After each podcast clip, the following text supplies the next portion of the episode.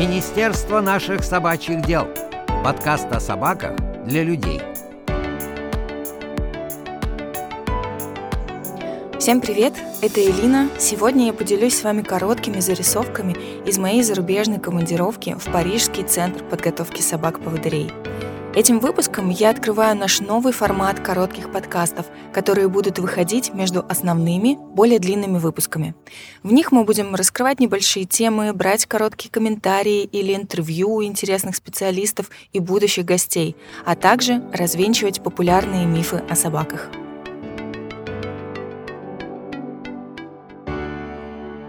Как я уже сказала, сегодня я нахожусь во Франции, а точнее в Париже. И прежде всего мне важно сказать, как же так получилось, что я здесь оказалась.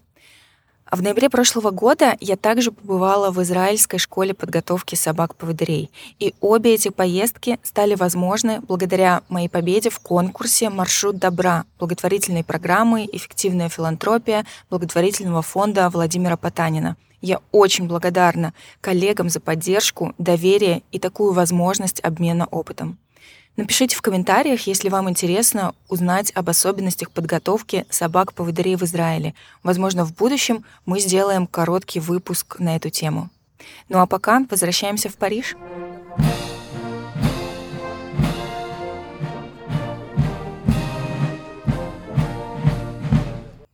Население Франции 67 миллионов человек, более миллиона из которых имеют нарушение зрения. Около 65 тысяч из них тотально незрячие. Во Франции 14 школ собак-поводырей, 10 из которых объединены во Французскую федерацию школ собак-поводырей. Каждая школа покрывает определенный регион страны. Так, школа, в которой прямо сейчас нахожусь я, обучает собак-поводырей для незрячих людей на территории Парижа – Школа так и называется «Собаки-поводыри Парижа». Она была основана в 1987 году и является второй по величине во Франции. Ежегодно ее выпускниками становится около 30 собак-поводырей. Для сравнения, самая крупная французская школа обучает около 40 собак в год, а самая маленькая — не больше 10. В листе ожидания находится около 80 человек с нарушениями зрения. Срок ожидания — 2 года. За 36 лет работы Центра собаки-поводыри Парижа обучили более 1100 собак-поводырей. На сегодняшний день в Париже работают около 220 пар незрячих людей и их хвостатых помощников. У школы есть собственная программа разведения. Полученные щенки воспитываются в домашних условиях в волонтерских семьях до возраста одного года. Совсем как министр Вафля сейчас живет в семье Славы и Юли. Затем собаки попадают в центр — Дрессировка длится около 6 месяцев, после чего на обучение приезжает незрячий человек. Полторы недели он живет в центре и проходит тренинг, а потом возвращается домой и еще полторы недели занятий уже проходят на его местных маршрутах. К счастью, от парижской школы до любого выпускника тренеру добираться гораздо быстрее, чем из Москвы до Сахалина, например. Парижская школа собак-поводырей разделена на две части. Первая — это центр, в котором дрессируют собак и обучают незрячих людей. Он расположен в самом крупном зеленом массиве Парижа, Винсентском лесу. Более 150 лет назад этот лес был охотничьим поместьем всех королей Франции. Сейчас это большой парк с озерами, прогулочными дорожками и Винсентским зоопарком, напротив которого и располагается Центр подготовки собак-поводырей.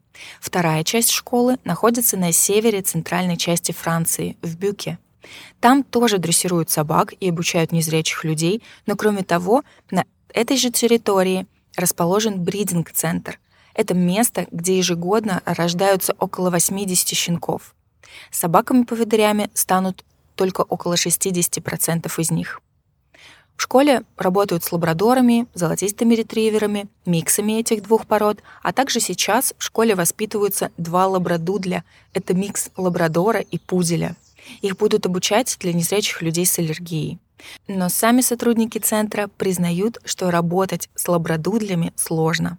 Порой это напоминает общение с пациентом, страдающим раздвоением личности. В какой-то момент возникает ощущение, что внутри этой собаки просто живут две разных породы, попеременно контролирующие ее поведение. Независимо от породы, развивать будущих поводырей начинают с самого раннего детства. Боксы для щенков похожи на смесь Диснейленда и старой дачи, где хранится самый безумный хлам. На развивающих площадках для щенков стоят манекены в каких-то старых халатах, конусы, горки, разные поверхности, огромные мечи для фитнеса, гигантские мягкие игрушки, инвалидное кресло, фигурки собак, над потолком развешаны старые бутылки, бумажные облака и длинные мягкие игрушки в форме червяков и змей. Кстати, те предметы, что свисают с потолка, необходимы для того, чтобы с самого раннего детства обращать внимание щенков на то, что находится над их головами. В будущем, когда они станут поводырями, это позволит им лучше замечать верхние препятствия. Ну и завершается все это безумие тем, что в углу бокса мирно сидит муляж человеческого скелета. Видимо, жизнь в Париже и правда не из легких. Если вы думаете, что этим развитие щенков ограничивается, то вы ошибаетесь. Первая вакцинация проходит 4 недели, и уже начиная с пятой недели щенков помещают в специальную тележку, похожую на детскую коляску, и вывозят их в разные общественные места, магазины и даже метро. С 9 недель щенков приучают к поводку и в возрасте трех месяцев поселяют волонтерские семьи на воспитание. Вся работа со щенками до этого момента посвящена тому, чтобы с самого раннего детства подготовить их к шумному и местами безумному Парижу. Прямо сейчас в обоих локациях школы, в Париже и в Бюке, проходит обучение около 25 будущих поводырей. Это именно те собаки, которые уже вернулись в центр после воспитания в семьях. Окрас собак палевый и черный, коричневых здесь нет. Но зато у многих очень необычный оттенок палевого окраса. Они прямо огненно-рыжие. На территории школы в Париже находятся два административных здания с офисами и гостиной для приема гостей центра, отдельный домик с комнатами и кухней для незрячих студентов школы, которые приезжают получать собак. Также есть вольеры, где живут собаки в обучении, площадки для выгула и зоны с полосами препятствий. Ничего удивительного. На время моего визита парижские коллеги любезно предложили мне остановиться на территории школы. Я живу в одной из комнат для незрячих студентов. Ее площадь около 15 квадратных метров. По правой стороне от входной двери умывальник с зеркалом и полочками, слева от входа лежанка для собаки, миска, комод, стул, тумбочка и кровать. На стенах комнаты обои, три стены светло-серые, а четвертая акцентная. На ней обои с нарисованными полевыми цветами. А еще на стенах висят две картины в рамках, на обеих изображение лошадей. Может быть, потому что раньше на территории школы была конюшня, а может быть просто так, потому что кто-то очень любит лошадей. В комнате есть двустворчатое окно со шпросами, невесомыми занавесками и видами во внутренний дворик школы. Душ и туалет общие, они находятся в коридоре. Обстановку нельзя назвать прям ультрасовременной, но здесь есть все необходимое и, правда, очень уютно. Как я сказала, в отделении центров в Бюке тоже обучают и передают собак. Комнаты там более современные, ведь та часть школы была построена позже, в 2015 году. Там три комнаты, и каждая выглядит как небольшая квартира-студия со спальней, кухней и ванной комнатой.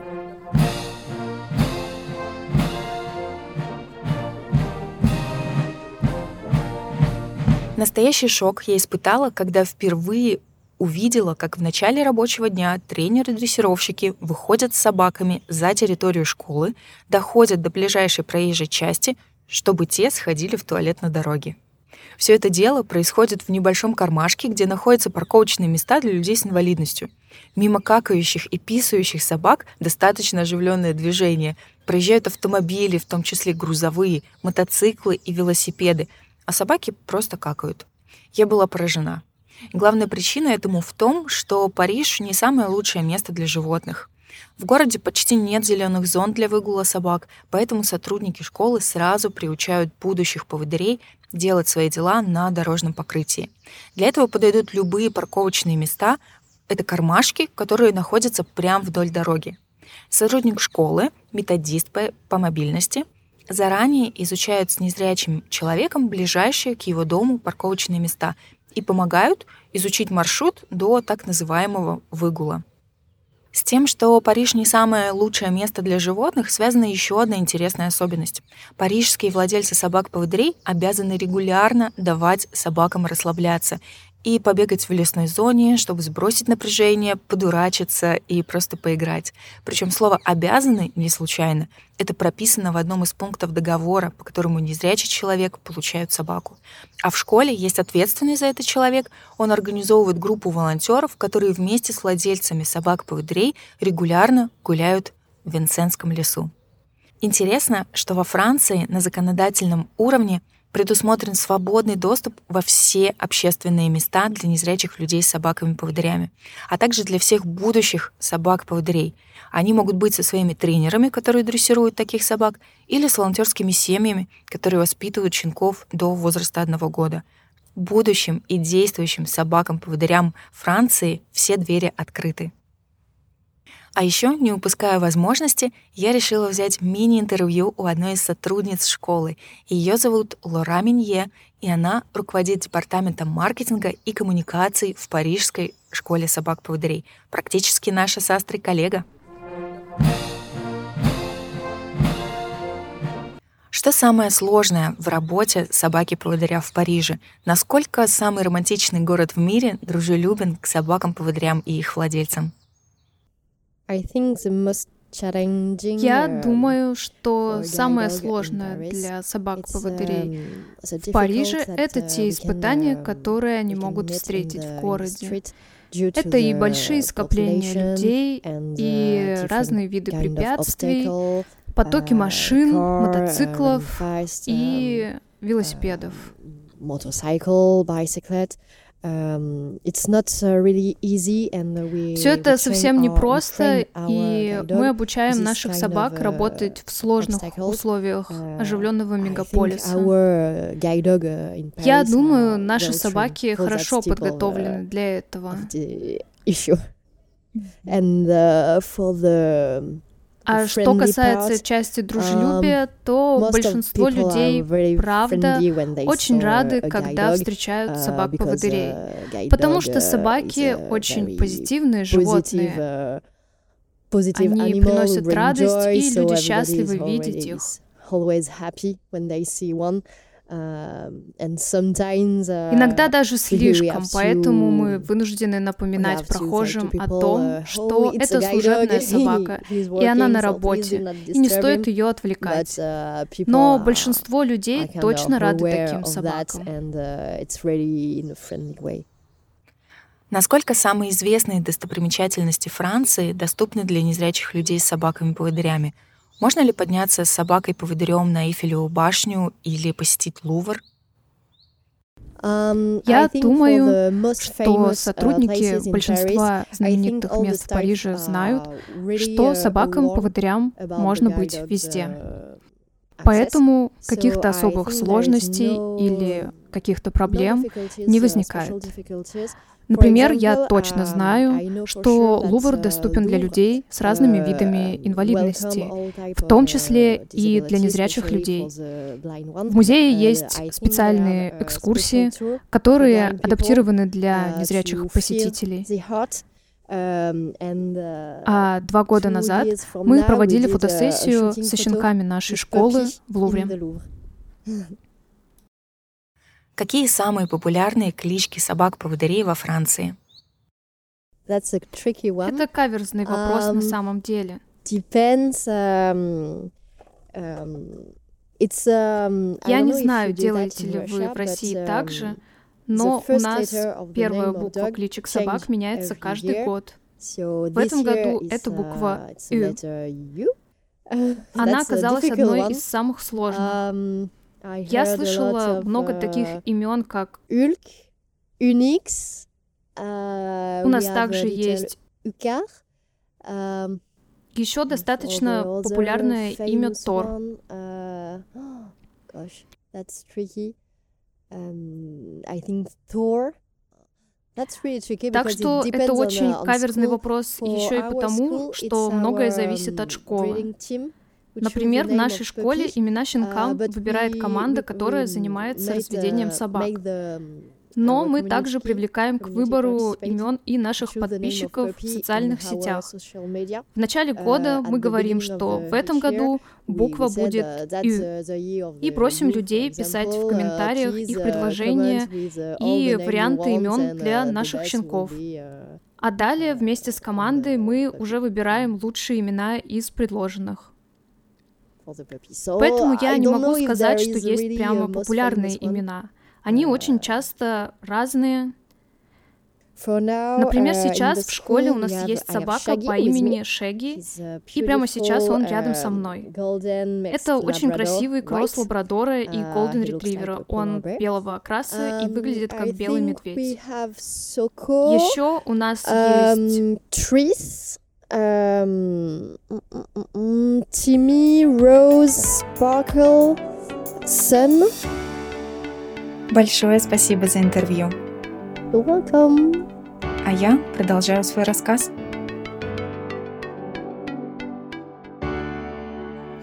Следующих выпусках мы со Славой еще обязательно будем детальнее обсуждать наш подход к воспитанию собак и международный опыт. Надеюсь, вам было интересно, и вы поддержите наш новый формат чередования коротких и длинных выпусков. Тем временем сбор средств на воспитание и обучение нашего главного министра Вафли продолжается. Напомню, что расходы на полную подготовку каждой собаки-поводыря в нашем центре составляют 1 миллион 187 тысяч 98 рублей. В связи с этим у меня есть вопрос. И так как Слава сегодня не со мной, вопросы я задам вам, а вы пишите свои варианты в комментариях. Итак, вопрос. Как вы думаете, сколько стоит подготовка одной собаки-поводыря в парижской школе? Свой ответ можете писать в евро или в рублях, как захотите. Правильный ответ мы напишем там же в комментариях буквально через пару дней. Ну а пока сделайте пожертвование по ссылке в описании подкаста, чтобы Вафля получила свое образование в России. И кто знает, может когда-то в будущем она со своим незрячим хозяином полетит во Францию и проведет его по парижским маршрутам, где побывали сегодня мы с вами. А я передаю вам пламенный привет из Парижа с любовью к собакам и людям. До скорого!